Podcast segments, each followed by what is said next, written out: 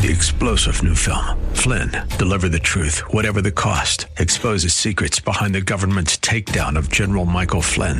Flynn knew what the intel world had been up to. He ordered the first audit of the use of contractors. This set off alarm bells. He told the truth. He was the most dangerous person for Donald Trump to hire. They had to get rid of Flynn.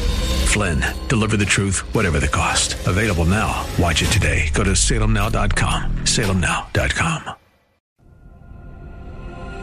Welcome to Caregiver SOS on air, presented by the WellMed Charitable Foundation, a program providing help and information for our caregivers who are vital to the health and welfare of so many people in our community. You can hear Caregiver SOS on air Sundays at 6 p.m. on 9:30 a.m. The Answer. And now here are your hosts, Ron Aaron and Carol Zernial. Well, thank you very much and welcome to Caregiver SOS on air. I'm Ron Aaron along with our co-host Carol Zernial. She is a nationally known gerontologist, serves as executive director of the WellMed Charitable Foundation, and is the past chair and is a board member at the National Council on Aging. And it's good to see you. It's good to be here. Thank you. We've got coming up in just a few minutes, Michael Neal will be joining us. Former Express News writer, has done a lot of traveling around this country and elsewhere, a well known local celebrity, and he'll be joining us in a couple of moments to share his caregiving story. But first, you've got a list, and I love when you have lists. I have lists. Seven surprising things that help you live longer. Well, you know, I thought this was such an interesting list because the the list is not what you might think it would be. So, um, to to live longer, one of the first things you can do is live in an affluent community. So, obviously, some of these things we have control of, and some we don't. So, in, an affluent community, it doesn't necessarily mean uh, you know there's there's a relationship between education and health that we've known for a long time, um, and people in affluent communities tend to smoke less. Maybe they have better green spaces. So the good news is it doesn't mean your neighborhood. Lower income people who live in affluent cities like Boston also enjoy better health. So if you can't live in a good neighborhood, move to a good city. I can localize this for us because the uh, Health Collaborative annually does, or every couple of years does, the Bexar County Health Assessment. If you live north of Hildebrand, your lifespan is 20 years longer than if you live south of Hildebrand. Well, An amazing, 20 years scary is a, statistic. It's a big number. That's a huge number. Scary. It is scary. Um, I used to be on the board of the Health Collaborative. They do great work. yes, yes. But are you saying you, You- did too? no, I was going to say no. I was. You- were we both? No, you were. Yes, that's Yeah. true. So, so where you live matters. How about flossing your teeth? Well, you know, I floss every day. And I had a dentist who said to me once only floss between the ones you want to keep. But new studies say it doesn't matter. so Well- I don't know. Well, there, you know, there's bacteria that gets in between your teeth, and that bacteria can cause inflammation, particularly in the heart. Uh, and so, flossing your teeth gets rid of the bad bacteria, and you live longer. So, it can add six years to your life. So, how about that? Less cavities and six years to your life. I may floss right now. I know. I'm going to start right now. Um, staying social. This one is not a mystery to us because we've we've heard all about the studies about socialization and staying um, engaged will help your health. The next one, having a birthday in the fall. Another one can't do anything about. So, why would people who are born in September, October, and November live longer?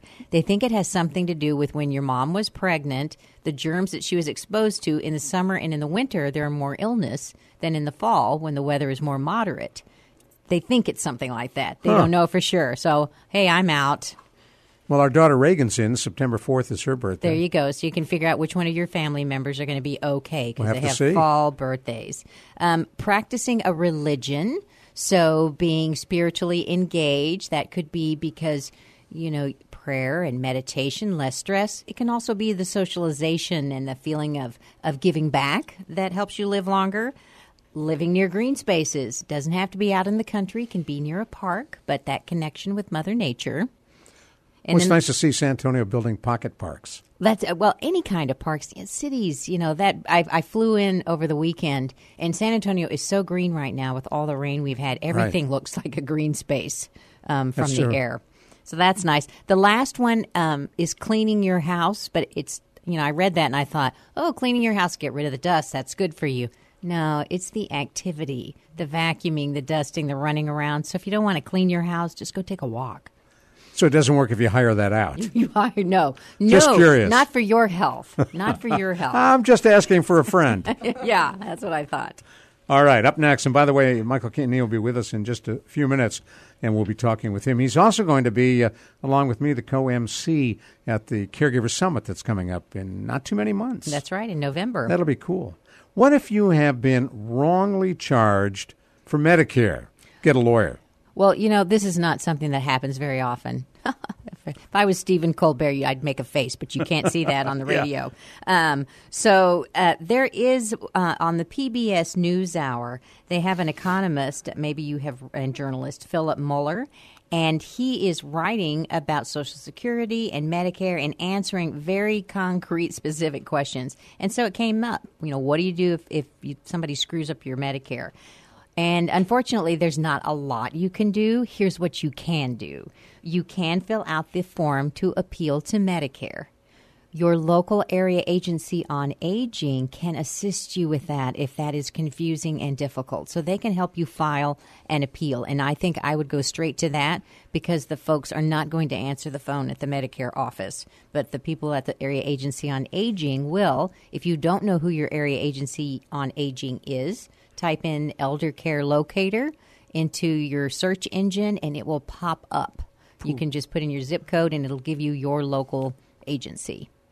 That's good advice. So, and then as a last resort, if nothing else works, and this is the second time this week I've heard this, call your congressman because government officials um, listen to elected officials. So, if all else fails, somebody elected officials are going to be filling up my mailbox. Uh, go ahead and call your congressman and let him know what's going on. Constituent services is a big part of them getting reelected, so they, they do those things. They do, and a lot of people don't realize that. But since I've heard that twice, it must be true. Cool. Up next, does positive thinking help your heart? Can you think your heart healthy? Well, you know, if you were going to ask my mother that question, she would have said, absolutely, positive thinking cures everything. We had to go around practicing positive thinking, restating our sentences positively. She was totally into that. Um, but yes, positive thinking does help you live longer because psychological well-being, you know, has all of those benefits for your immune system. It can reduce inflammation. So there really is a direct correlation between how you think, what you think, that that reframing, and why would we even talk about this with caregivers?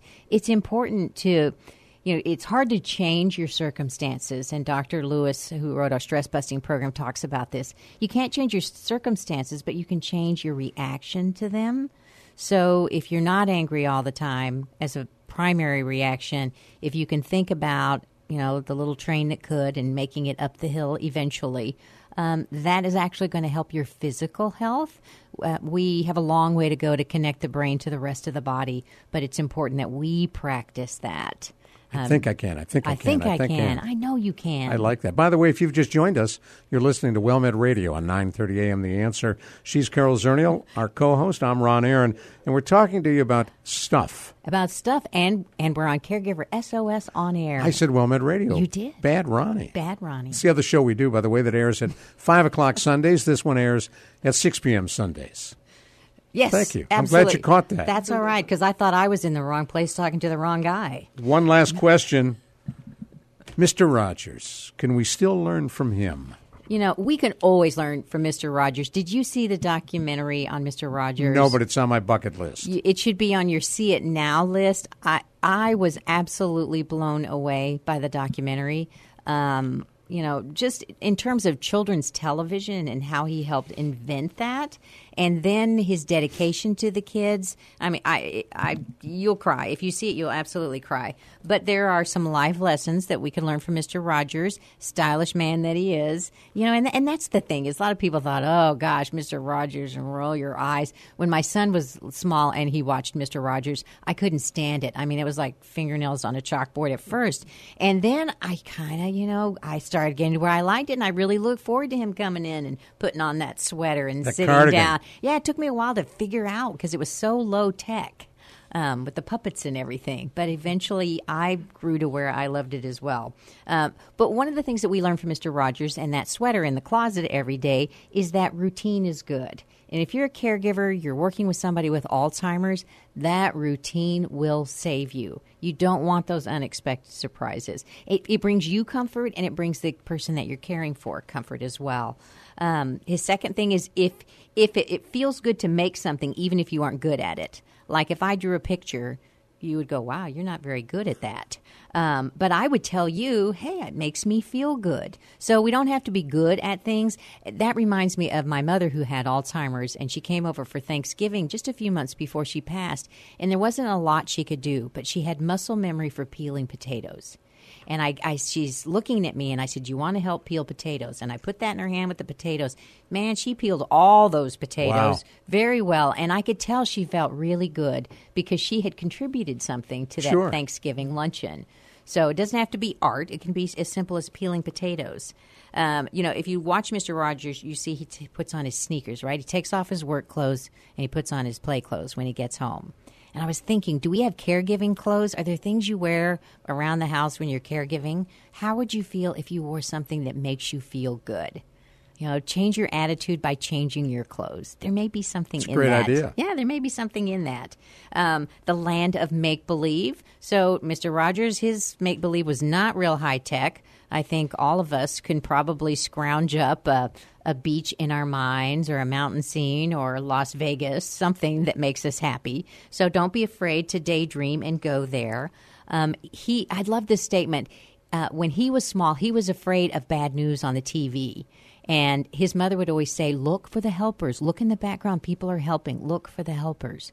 And I think about the news now, and we think of so many people who do rush in, who do help. So if you're a caregiver, look for the helpers. Who really is there with the lights on that you think might help you? Or if you're not a caregiver, can you be one of those helpers? It's good advice. And then the last one, be a good neighbor. You knew that was coming, Sure.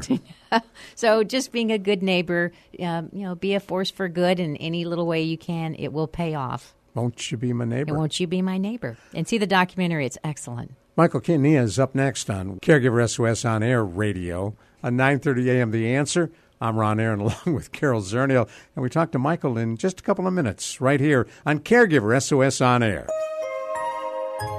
You ever wonder what you can learn from listening to WellMed Radio? Hi, I'm Ron Aaron. Our co-host Cora Juke is here, nurse practitioner. What can folks learn from WellMed Radio? You know, we talk about a lot of things such as chronic disease management, how to manage your diabetes, your blood pressure, but we also talk about social issues such as what WellMed offers and what you can do to improve your health and improve your life. And it's something that uh, you're, you're newer to WellMed Radio, and I get a kick out of working with you. What is it you like about doing radio? Well, I like to make sure that my patients are educated, that they know how to take care of themselves, because I only get a brief moment in time to take care of them in the office, and I want to partner with them and make sure they have everything they need at home. Nurse practitioner Cora Juke. I'm Ron Aaron. You can catch WellMed Radio Sundays at 5 p.m. exclusively on 9:30 a.m. The Answer. Be there. We are so glad you're with us here on Caregiver SOS on air. I'm Ron Aaron, along with our co-host Carol Zernial, and I promised, and we deliver when we promise. Michael Quintanilla joins us. He was a feature writer for the San Antonio Express News for the longest time, focusing on fashion and the intersection of pop culture. Before that, he has been involved in newspapers and other reporting across the world, in Los Angeles predominantly. Grew up in San Antonio and has a degree from Trinity University and a Burbank High School grad. Go Burbank. No, go Tigers. I knew that. I want to Go see if he remembered. I want to see if he remembered. of course he remembers. He's a Trinity grad. oh, oh, there you are. And so are you. so am I. Oh, oh, you got yeah, that. Yeah, I got that. I got that. In fact, if you went to Trinity, odds are you can go to work for the WellMed Charitable Foundation. That's right. yeah, just have your alumni office call Carol. Well, now, so let's ask Michael. We were talking in the first segment about how fashion can change your clothes, and You did some fashion editing. Would you agree that dressing up and getting out of your grungy caregiving clothes might pep you up?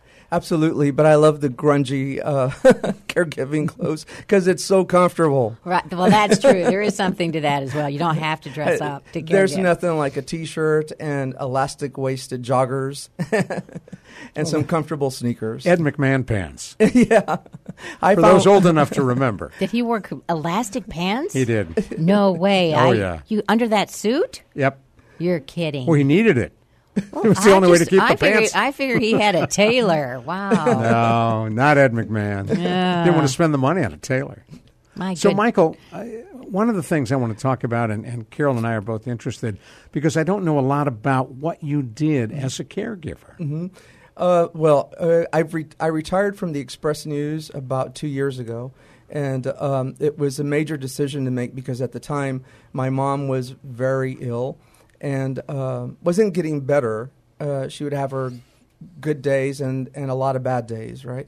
And then um, my partner Paul, who we actually remarried when the Supreme Court ruled in favor of same sex. You know, we've been together for 40 years and traveled the, this whole journalism journey together. He was in advertising, and I've always been um, a reporter and a writer.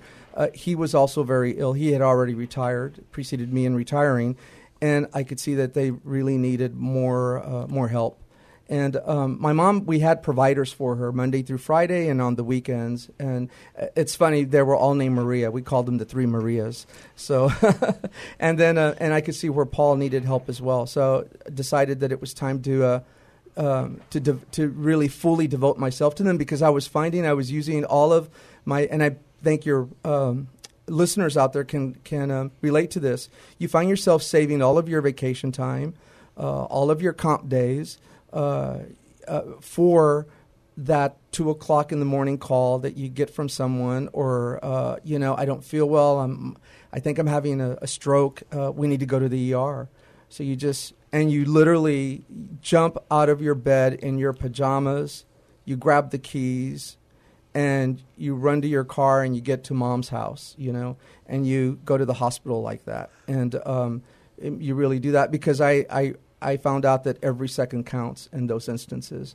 And my mom was always, um, she just, she, I think she found some, she found comfort in me driving her, even though I'd say, Mom, call EMS. You know, it's so difficult sometimes to convince a person who's very sick and who's elderly that EMS can get you there faster and they get you into the hospital right away as opposed to me driving her you know? And i don't know if it's a cultural thing but uh, but eventually my mom did agree that you know mom i'm calling ems but i am coming to your house right now.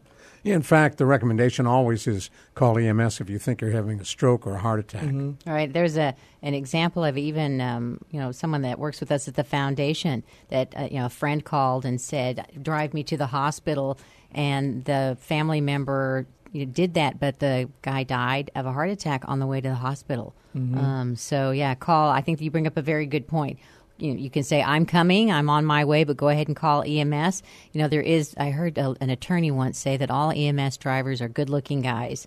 Um, so to, you know, for for all of you out there, uh, you know they're they're well educated. They're going to be ready to help you, and who knows, they might be good-looking too. yes and you know the other great thing about the ems technicians is that uh, They're trained. well and and they're also fam- sometimes they go to the same home twice in a month Right, and they'll know you. They know you. They know the patient. They know the make the layout of the house. Right. Like how to bring the stretcher in. The front door won't work. Let's go in through the back. Right. So they they are already solving before they enter the house, and that's the great thing. They they knew my mom. They they knew me. They knew I was on my way. Michael's here. Uh, uh, where's Becky? That's my sister. Said she just pulled up. Okay, great. Let's get going. You know. so they could get the whole family Yes. together. I love the EMS techs, and uh, they were awesome and wonderful, and they also helped to educate my mom. At one point, we actually rearranged the furniture in her home so it would make it easier for the EMS uh, uh, techs to come in with the stretcher. We realized What a that great idea. Yes, I said, "Mom, we have to move this table. We have to rearrange. It's going to be fine. You're going to love it." And when those guys came in, they were astonished. They were like, "Oh my God, Miss Quintanilla, your house looks great." You know. you rearranged for us. That's, great. I, that's a fir- I have to admit that's the first time I've heard that one. It's a great You know, idea, Rearranging though. a bedroom for medical equipment, but rearranging the living room to get the EMS guys in. And my sister and I have always had my mom's list of medications. The, uh, we would take her blood pressure while EMS was on its way if we were at the, at her home because she would always call me and say.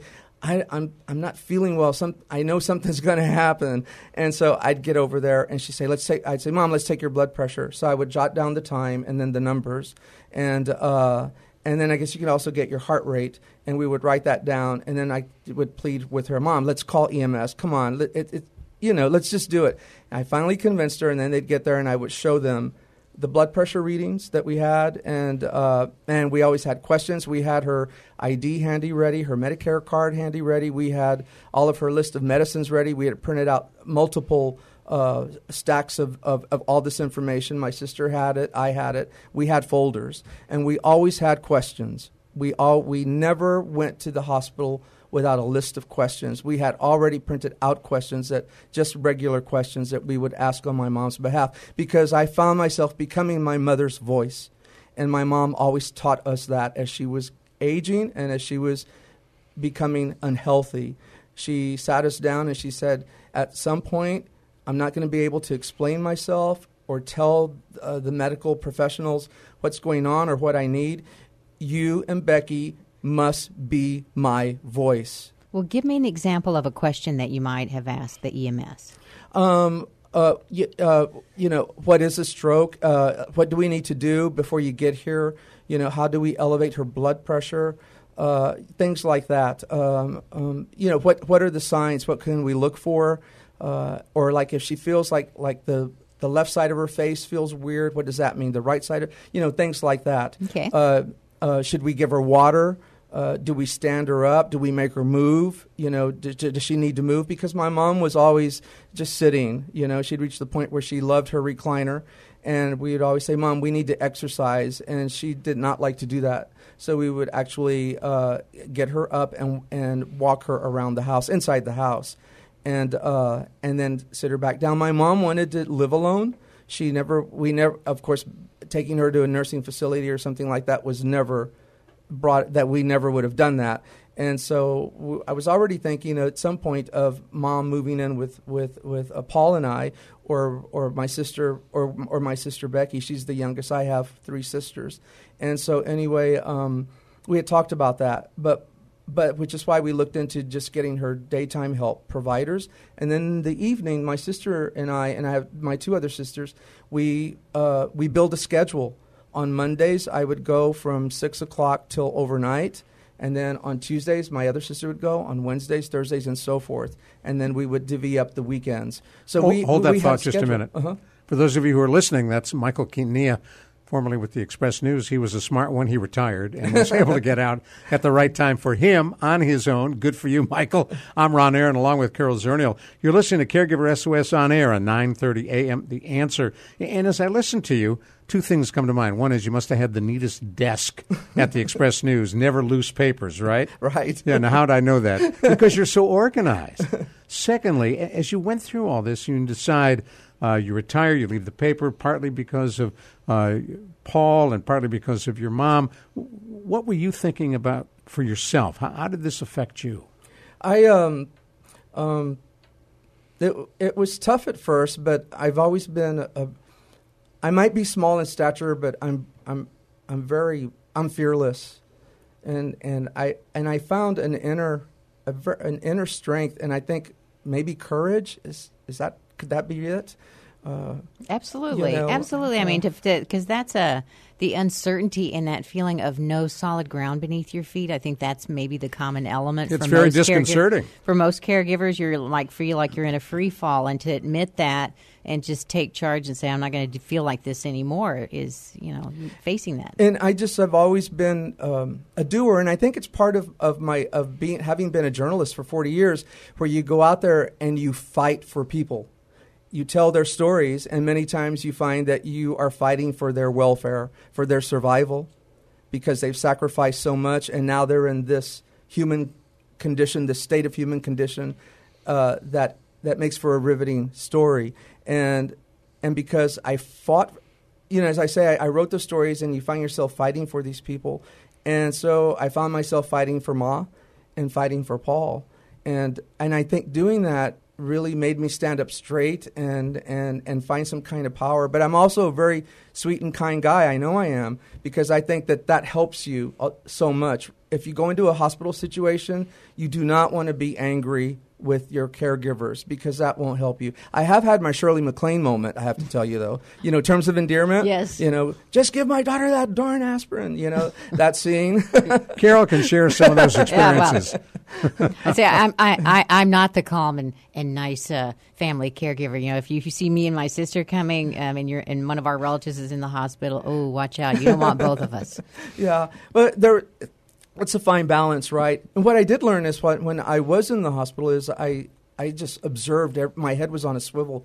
I was observing everything. I knew how to work every gadget in there, and I knew what questions to ask. And I, you know, and and so uh, in fact, a few times other hospital professionals would ask me if I was a nurse, you know. and I said no, but I'm learning from you guys. And they said that's great. It's good because hospital personnel always told me that they, they it's very rare that they get family members in there who ask questions. They don't they don't know what's going on. Mm-hmm. And when they get someone in there who does know what's going on, who knows the history of that person in that bed, right? The heart history, the cancer, whatever it is, they you know because professionals come in there and they speak to family. Uh, what can you tell us about you know the situation? And they have they go, uh, I don't know. Hold that thought. We're going to come right back to you as we continue this story on 9:30 a.m. The Answer. I'm Ron Aaron. And our special guest is Michael Quintanilla. Carol Zernial, our co-host, is here. This is Caregiver SOS on air.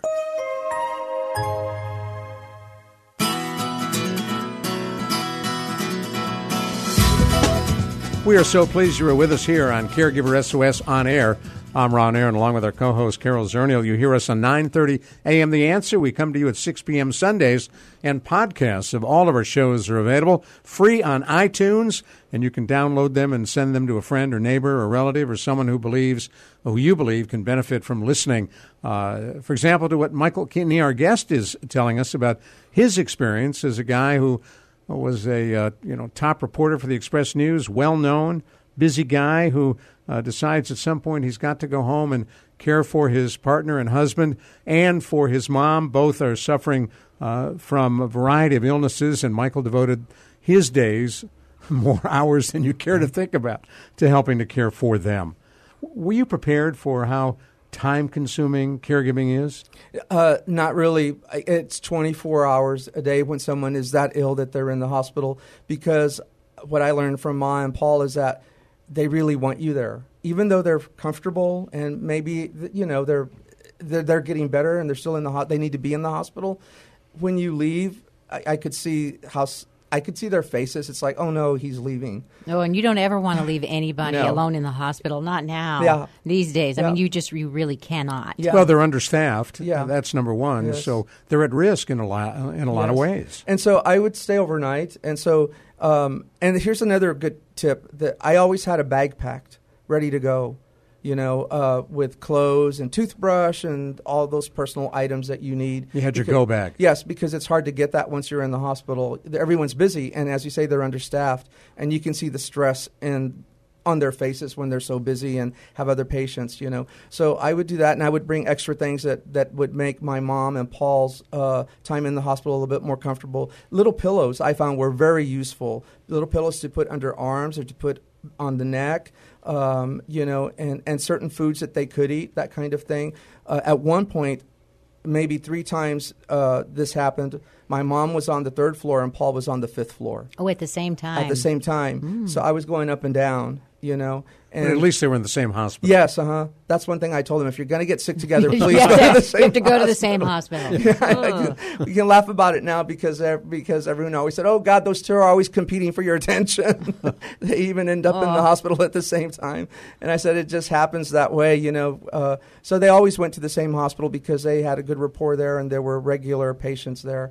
And uh, so that happened. Did quite- each of them have a bag? Is it you had three bags that you would grab? Yes, yeah. I always had a bag ready for Paul, and because you know you want your you want your your your bottoms. You and want your tops. jammies. Yeah, you want your jammies and and uh, cell phone chargers, things like that that you often forget. You know, it will save you so much time from running back home and then running back. You know, you're back and forth if you don't have that ready. I would just keep it in the car. And uh, and my mom knew that, and Paul knew that, and it wasn't like a, it wasn't a harbinger that something was going to happen, but just in case it did happen, I found that to be very very useful. Now, as you think back about that time period and the help you provided, for those who are listening, some of whom may become a caregiver midnight tonight, you, Mm-hmm. you just never know when it's going to happen.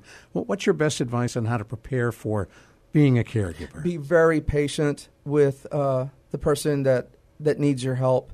Um, listen to them.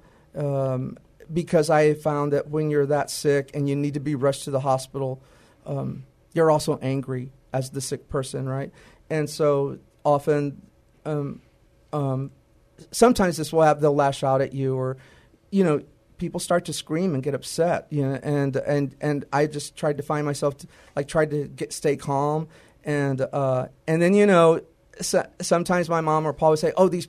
These hospital people don't know what's wrong with me. That happens a lot. You know, they don't know what they're doing. I keep telling them that it's this and that, and that's another thing. You have to agree with them at the moment, but then you go outside and you speak to the hospital professionals away from from your mother or your or your husband or wife, and uh, and and and listen to what they have to say. Uh, I always found myself uh, agreeing with my mother and with Paul because I knew that once I left the room, I could disagree and.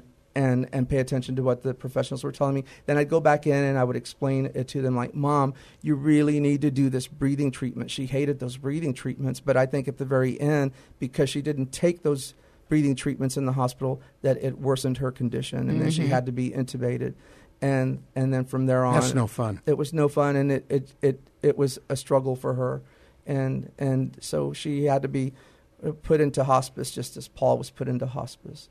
Both at the same time? Uh, no, my mom died um, about nine months before Paul did last year, and she died close to Mother's Day. How'd you deal with it? It was difficult. Yeah, Mother's Day is such a special and it's still day. difficult, obviously. Still tough. Yeah. And then Paul died at Thanksgiving. And he loved Thanksgiving because he was a great cook. He loved to cook, and baking was his, was his thing, right? And so he died the day after Thanksgiving. I, I read some of the beautiful tributes you put on Facebook. Ah, thank which, you. uh, so powerful. I- when you- W- w- is writing cathartic for yes, you? for me it is, and I use Facebook a lot, and uh, and I know that that would probably help a lot of people. We see Facebook, like please pray for my mother, please pray for my my dad, please pray for my my sick dog, whatever it is. It's someone that you love so much that you want prayers, and prayers really help, and um and so. Um, I was getting all these uh, messages from people when Paul was in the hospital. Please tell Paul that he was a great boss. Please tell Paul that I loved his pecan pies, that kind of thing.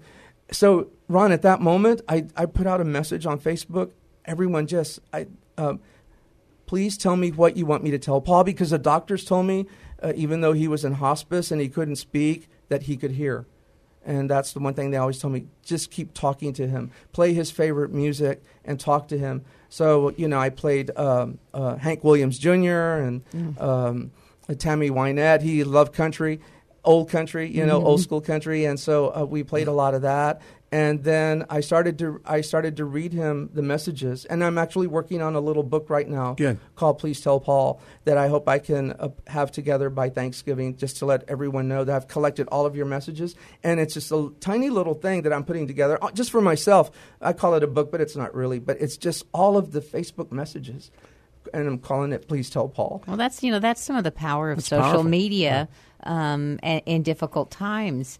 Uh, to to be able to connect with that many people and get those messages, and Right. and that in itself, because all those people can't come down to the hospital. Paul isn't in shape Exactly. to have all of those visitors, and how wonderful that their voices can still get to him But of course, Carol is the last living American not on, on Facebook.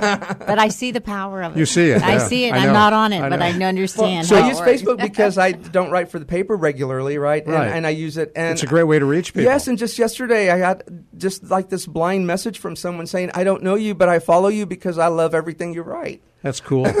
Did you get Paul's pecan pie recipe? yes. Well, then put it in the book. Yeah, he, his favorite recipe was a seven-layer cake that was awesome. We we would bake it, and then he would slice it in half and freeze it. And you know, it's always better to frost a cake when it's frozen. And so Oh, I did not know that. It was I a didn't pecan either. a pecan spice cake, seven layers. It was out of this world, you know. Wow. And uh, and I wrote a lot about my mom. I found that very soothing and helpful Sure. toward me for me. So so if anyone out there loves to write, or even if you everyone's a writer, you know, just just do some, just do it. I found it very helpful to write about my mom's story as well because I don't, you know, my mom and I were, were extremely close. She helped me land my first job in journalism because at the time that I was hired as a reporter. I uh, I was asked, okay, the job is yours. It was here at the Express News, and then I went on to L.A. But um, the job is yours. But before you leave, I need to ask you. This was the editor, right? Saying, asking me, do you have a car, driver's license, and car insurance? And I said yes to everything. But I took the bus because I didn't have any of that. And they were putting me on the police beat. So I got home, right fresh for hours. Carol, fresh fresh graduate from Trinity, and uh, I told my mom. She said, "So what happened?" My mom was divorced at the time. She's always been a single parent, and uh, uh, I said, "Did you get the job?" I said, "Yes, mom, I got it, but I need a car." She says, "You need a car?" I said, "Oh gosh, what are we going to do?" And my mom said, "Don't worry about it." Where are you going to be? I said, "Well, I need to go to the police station." Well, you call me whenever you need to go on on to go cover something, and I'll come pick you up. So you had a chauffeur. So my mom and I covered the police beat together. That's right. A job Wow. it was a She- job and a half. She drove me to shootings and drownings oh and my fires. and- goodness. What a Uh, mom. That's cool. Wow. Now, I know one of the things you want to talk about before we run out of time, Michael Kidney, is care for caregivers. And you discovered yourself that uh, you got to care for yourself. Yes. And you know what? I didn't really think that was an option because you're always doing, and you kind of feel like that's almost guilty. You, you feel like, why do I need to take care of myself? These people are so sick. They're the ones who need care. But I did find that, man, um, you need your rest. So my friends were very thoughtful. My so many great friends in our lives, right? And they would say uh, they would bring me meals. They would leave food outside my front door, inside coolers with packed ice and stuff like that. They, and because they knew what was, friends came to the hospital and found me and and would just pull me out of the room and we'd go and talk. And so yes, you do need to take care of yourself. And I found the most helpful thing was sleep. You just have to at some Absolutely. point. Yeah, whenever my mom or Paul were in a good in a good place, and I'd say, okay, I'm gonna go home, and I'm gonna. I'm, I'll be back like in four or five hours because I really need to sleep. Ma, do you understand? And she'd say, Yes, Milo. I said, Paul, do you understand? He said, Absolutely, Mikey, go home. Right. And so But that's that- how it would catch up. That's that's so critical. I was talking with someone else recently from the Rosalynn Carter Institute, um, and she was saying that anytime a caregiver was absolutely having a meltdown, she would ask them, "When is the last time you had a good night's sleep?" Mm-hmm. Uh, because it can totally change your attitude and what you can handle or not handle mm-hmm. with a good night's sleep. Absolutely. And I said, Look, I really have to go home because I have, we have two dogs, Coco and Charlie. And you know when you leave dogs alone? They like they they do whatever they, They want to get in trouble. do. Yeah, do, trouble. do they get in do as dogs do. so I was whenever I really needed to leave, I, I would I would use Charlie and Coco as an excuse. I, I need like to that. go home and take care of the dogs. Give me like an hour, and then I'll be right back. Now, So- what got you interested in the Caregiver Summit, where you and I are going to be the co-MCs for that event? Oh, I would just uh, so love to be a part of that. I've been talking about it to my neighbors and other people I know who are because we're all caregivers. A person doesn't necessarily have to be in the hospital or or actually be so sick. You know, we we we take care of people every day. A smile is taking care of someone. It makes them feel so much better. And so uh, I've always believed in that, and I've seen I've seen professional caregivers do their job, and I know how difficult that is, and I know how rewarding it is. Also, you know, uh, therapists are caregivers. Therapists would come and work with my mother. They'd come and work with Paul, and I would just see the dedication, actually the devotion that they have for that person.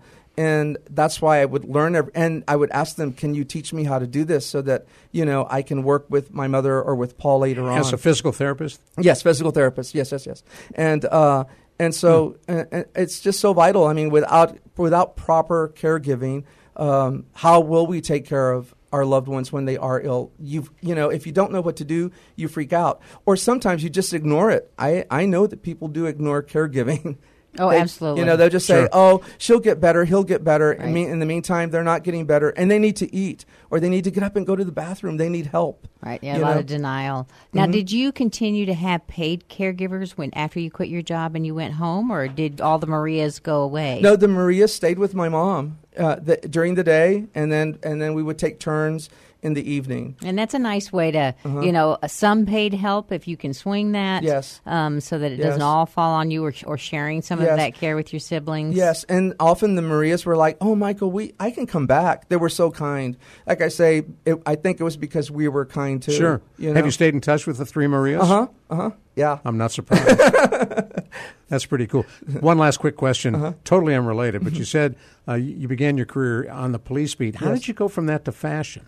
Uh, one day I was at the LA Times, and, uh, uh, and well, f- you know, flash forward, I was I started in police beat. I always like to say I've, I've gone from crimes of, of passion to crimes of fashion, which I have. And so, and you're right about it. yeah, I was a feature writer at the Los Angeles Times, and I was walking past my editor's office. She called me and she said, "I have a fabulous assignment for you." I said, "Yeah, what is it?" She says, "Well, you start in New York, and then I'll send you to London, and then Italy, and then Paris, and then you come back to L.A."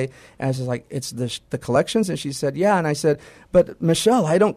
You know, I don't cover fashion. She says, No, but you're fashionable and you need to give yourself more credit. And besides, I don't want to send a fashion writer. I want to send a reporter. Wow. Nice. Good for you. Very Yeah. nice. And it turned into a big chunk of your career. Yeah, so I did that for maybe a good, uh, maybe good eight years at the LA Times. Covered Hollywood and all that. Wow. And my mom loved to hear those stories. This is the next show because we got to stop you right there. Michael Kidney, we thank you so much for coming in. oh, my pleasure. Thank you. You're listening to Caregiver SOS on air, and you can see Michael and me on the stage Uh, at the November 1st at the Caregiver Summit in San Antonio, or look for us online.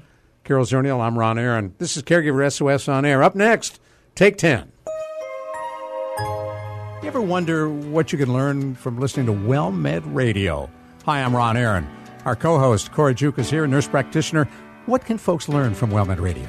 You know, we talk about a lot of things such as chronic disease management, how to manage your diabetes, your blood pressure, but we also talk about social issues such as what WellMed offers and what you can do to improve your health and improve your life.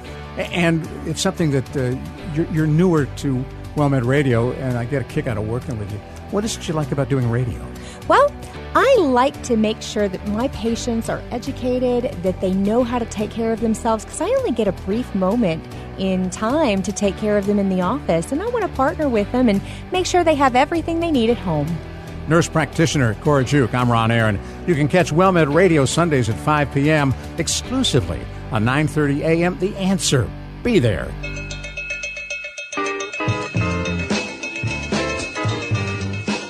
Well, thank you so much for being here for Caregiver SOS on Air. At the end of every one of our Caregiver SOS on Air programs, as you know, we jump to Take 10. And Dr. Jamie Huysman joins us along with our co host Carol Zernial. I'm Ron Aaron. Jamie is a nationally known psychotherapist, and expert on addictions and caregiving as well. And Jamie, Carol's got a great topic for you. Well, we were had As usual. As usual, Yes, We- we- as usual. Uh, a recent guest really triggered the thought in my head about you know this was somebody who was so involved in caregiving. You know, the caregiver that quits their job that takes caregiving twenty four seven for years, um, and then when their loved one passes away, all of a sudden. You know, you're not a caregiver anymore. There's a big and, hole and in you're their not life. at work anymore. So you're not who you were, and you're not a caregiver. Is is is there is it difficult? Do is it hard for caregivers to let go of being a caregiver? Is that something that everybody just automatically you know stops doing, walks away, and picks up their old life? No, it, it's incredibly difficult. In fact, we call it post caregiving syndrome, if you can imagine that. There literally is a condition about that. I mean, it's so difficult to move on after you've been taking care of somebody for such a period of time. And it's also extraordinarily difficult to grieve, and we don't know how to grieve, and we don't know how long it takes to grieve. And so, in post caregiving syndrome, the first thing we always tell caregivers is give yourself the time to grieve and to heal, and avoid kind of comparing with other people when this should be. This is the first the first foundation of post caregiving. Well, and sometimes, especially in the United States, we're not real big into dragging things out. And maybe after a week, people will be like, "The funeral's over. It's been a week, and you should be fine." I mean, aren't you done grieving fine? yet? Remember, fine, freaked out, insecure, neurotic, and emotional. Well, That's and fine. It, but you know, but but it's true. We don't. I mean, I think that you bring up a very good point by um, letting caregivers know that there is, you know, every caregiver is different, every situation is different, and you everybody grieves in their own time. And some may be able to get over. I've known some that really did pick up and just move on next day, um, and some it takes much longer. My aunt Reva never got over it, ever. Was Forty it the, years. Was it the caregiving or the loss? It was both. It was the both. Both losing Uncle Leo that- and caregiving.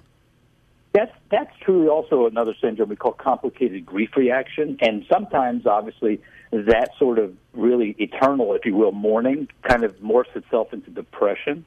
And it's so important if if this sort of mourning or this grieving process, you know, extends out four to six months, to get a psychiatric evaluation and to be able to take a look at the at the depression.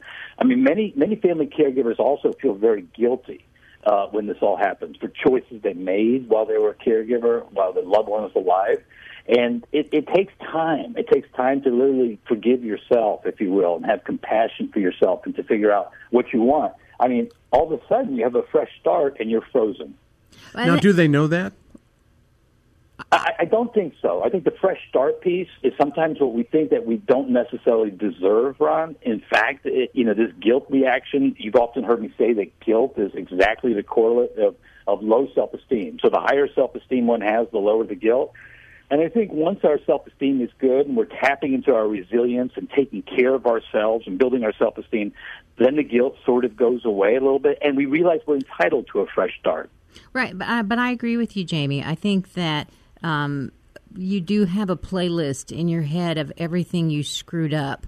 You know, as sort of a, an immediate reaction after someone has passed, and you feel bad for everything you did wrong or everything you didn't do or do better. And maybe they would have done better. Maybe they would have yeah, or somebody longer. else would have done better, and I, and I, I think that's pretty common. It is. It's the self talk. It's the vortex of negativity. It's our minds almost attacking ourselves. And that's why it's also critical in the post caregiving time to, to really create a, a, a genuine social network, uh, whether it's a support group that, that you, you've attended before or you can find a new, or literally family and friends, or and those friends and family can be anybody, whomever again you felt was connected to you beforehand.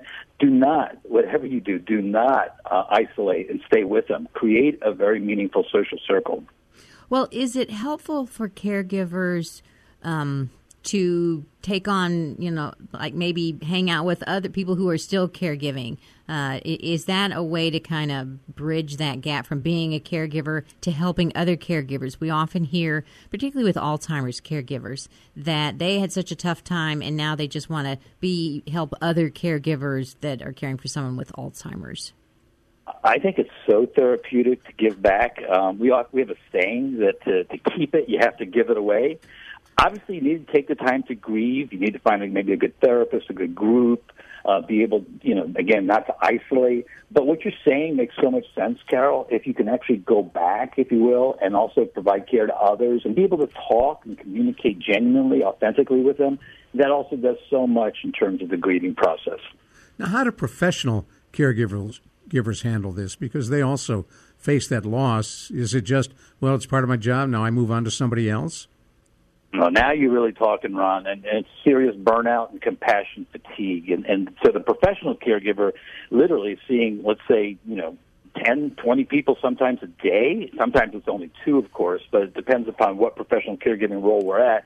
But if they're not taking care of themselves, their mind, their body, their soul, uh, they're going to constantly recreate a trauma and trigger a trauma or an unresolved issue in themselves, and they'll get further detached, further into depression and anxiety. And that is literally es- the essence of what burnout is. He's Dr. Jamie Huysman. I'm Ron Aaron, along with our co-host Carol Zernial. This is Take 10 on Caregiver SOS on air on 9:30 a.m. The Answer. We're talking about what in the world caregivers do post caregiving. Well, so you know, post caregiving is we've talked about time to grieve. We've talked about maybe some transitional activities, um, giving yourself permission to start new.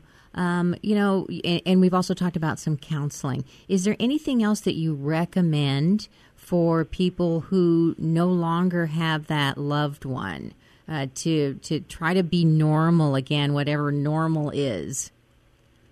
I think you put your finger right on it, and whether it's actually helping another person who's going through caregiving, or really, or finding a place to volunteer and really helping somebody who's more disadvantaged or, or disenfranchised in our society. I really believe that that gives the social connection that we so need, and it gives us the purpose. And literally, that's what we're talking about a lot of times when a caregiver has this post-caregiving syndrome, is that they feel they they lack that purpose. The purpose was to take care of their loved one. And so that's no longer there. It's a huge, let's say, uh, you know, hole inside of you. So what you said was so critical. And it doesn't have to be caregivers that we go back to help, but if we can provide help in some fashion while we're taking care of ourselves, redirect that family caregiving to our own self-care, I think then we're in the groove. Well, and I can think of um, a friend who was a caregiver for a long time, and really those those first you know months after their loved one died, spending time not only taking care of all the legal issues, the will, and all of that, but then really kind of recreating there's the space. Is you know the space was all set up for caring for someone and the house wasn't really a house. It had morphed into a medical facility in some ways. And so you know rethinking about how they wanted to live and what furniture they wanted to keep and rearrange and and and really kind of give them uh, the house a facelift so that it was no longer the place where someone was sick for such a long time after my dad died my my mother who'd been caring for him for several years had a real tough time adjusting, and she tried to reach out. She tried to get out into the community, but it was for her a big hurdle. She knew she was depressed, but she didn't want to get help. Yes, and, and that's true, and that's what we tend to do with any chronic illness. Ron is we tend to isolate. Getting help for us doesn't feel like like we want. There's a little still shame and stigma attached to this whole process of caregiving. It's like a mental health challenge. But to Carol's point, when you do that whole new house and, and, and look at all the stuff and try to get rid of things, make sure you're doing it with a loved one or a friend so you can actually process what's happening uh, throughout. And to your point, Ron, whatever you do, don't isolate. I think it took her probably a year and a half to finally move his clothes out. Yeah, and yeah. it's and it's and interesting because some people do it immediately, like right. next day, and Gone. other people, it's still there years and years exactly. later. Exactly. Yeah, now, and my it, friend who just passed last week, last week also that same thing. His his wife is trying to get rid of everything very quickly, and I told her ease out, just get just allow allow the grief process to take you in an organic fashion. Got to stop you right there, Dr. Jamie. Thank you. Take ten with Ron Aaron, Carol Zernial, Dr. Jamie Huysman, 9:30 a.m. The Answer, Caregiver SOS on air. You've been listening to Caregiver SOS on air, presented by the WellMed Charitable Foundation. Email suggestions and comments on this radio program to radio at wellmed.net.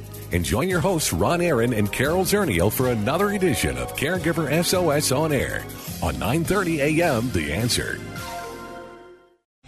Three star general Michael J. Flynn, head of the Pentagon Intelligence Agency, knew all the government's dirty secrets. He was one of the most respected generals in the military. Flynn knew what the intel world had been up to. He understood its funding. He ordered the first audit of the use of contractors. This set off alarm bells. The explosive new documentary, Flynn, Deliver the Truth, Whatever the Cost, uncovers the facts behind this scandal. Flynn told the truth. He was the most dangerous person for Donald Trump to hire. I find out the worst enemy that I'm going to face in my life is right here in America. They took my assessment and they wanted me to change it. And I was like, I'm not changing it. They had to get rid of Flynn. With in depth interviews, archival footage, and never before seen personal records of the man behind the headlines. I just felt like I was drowning. Flynn, Deliver the Truth, Whatever the Cost. Available now Watch it today. Go to salemnow.com. Salemnow.com.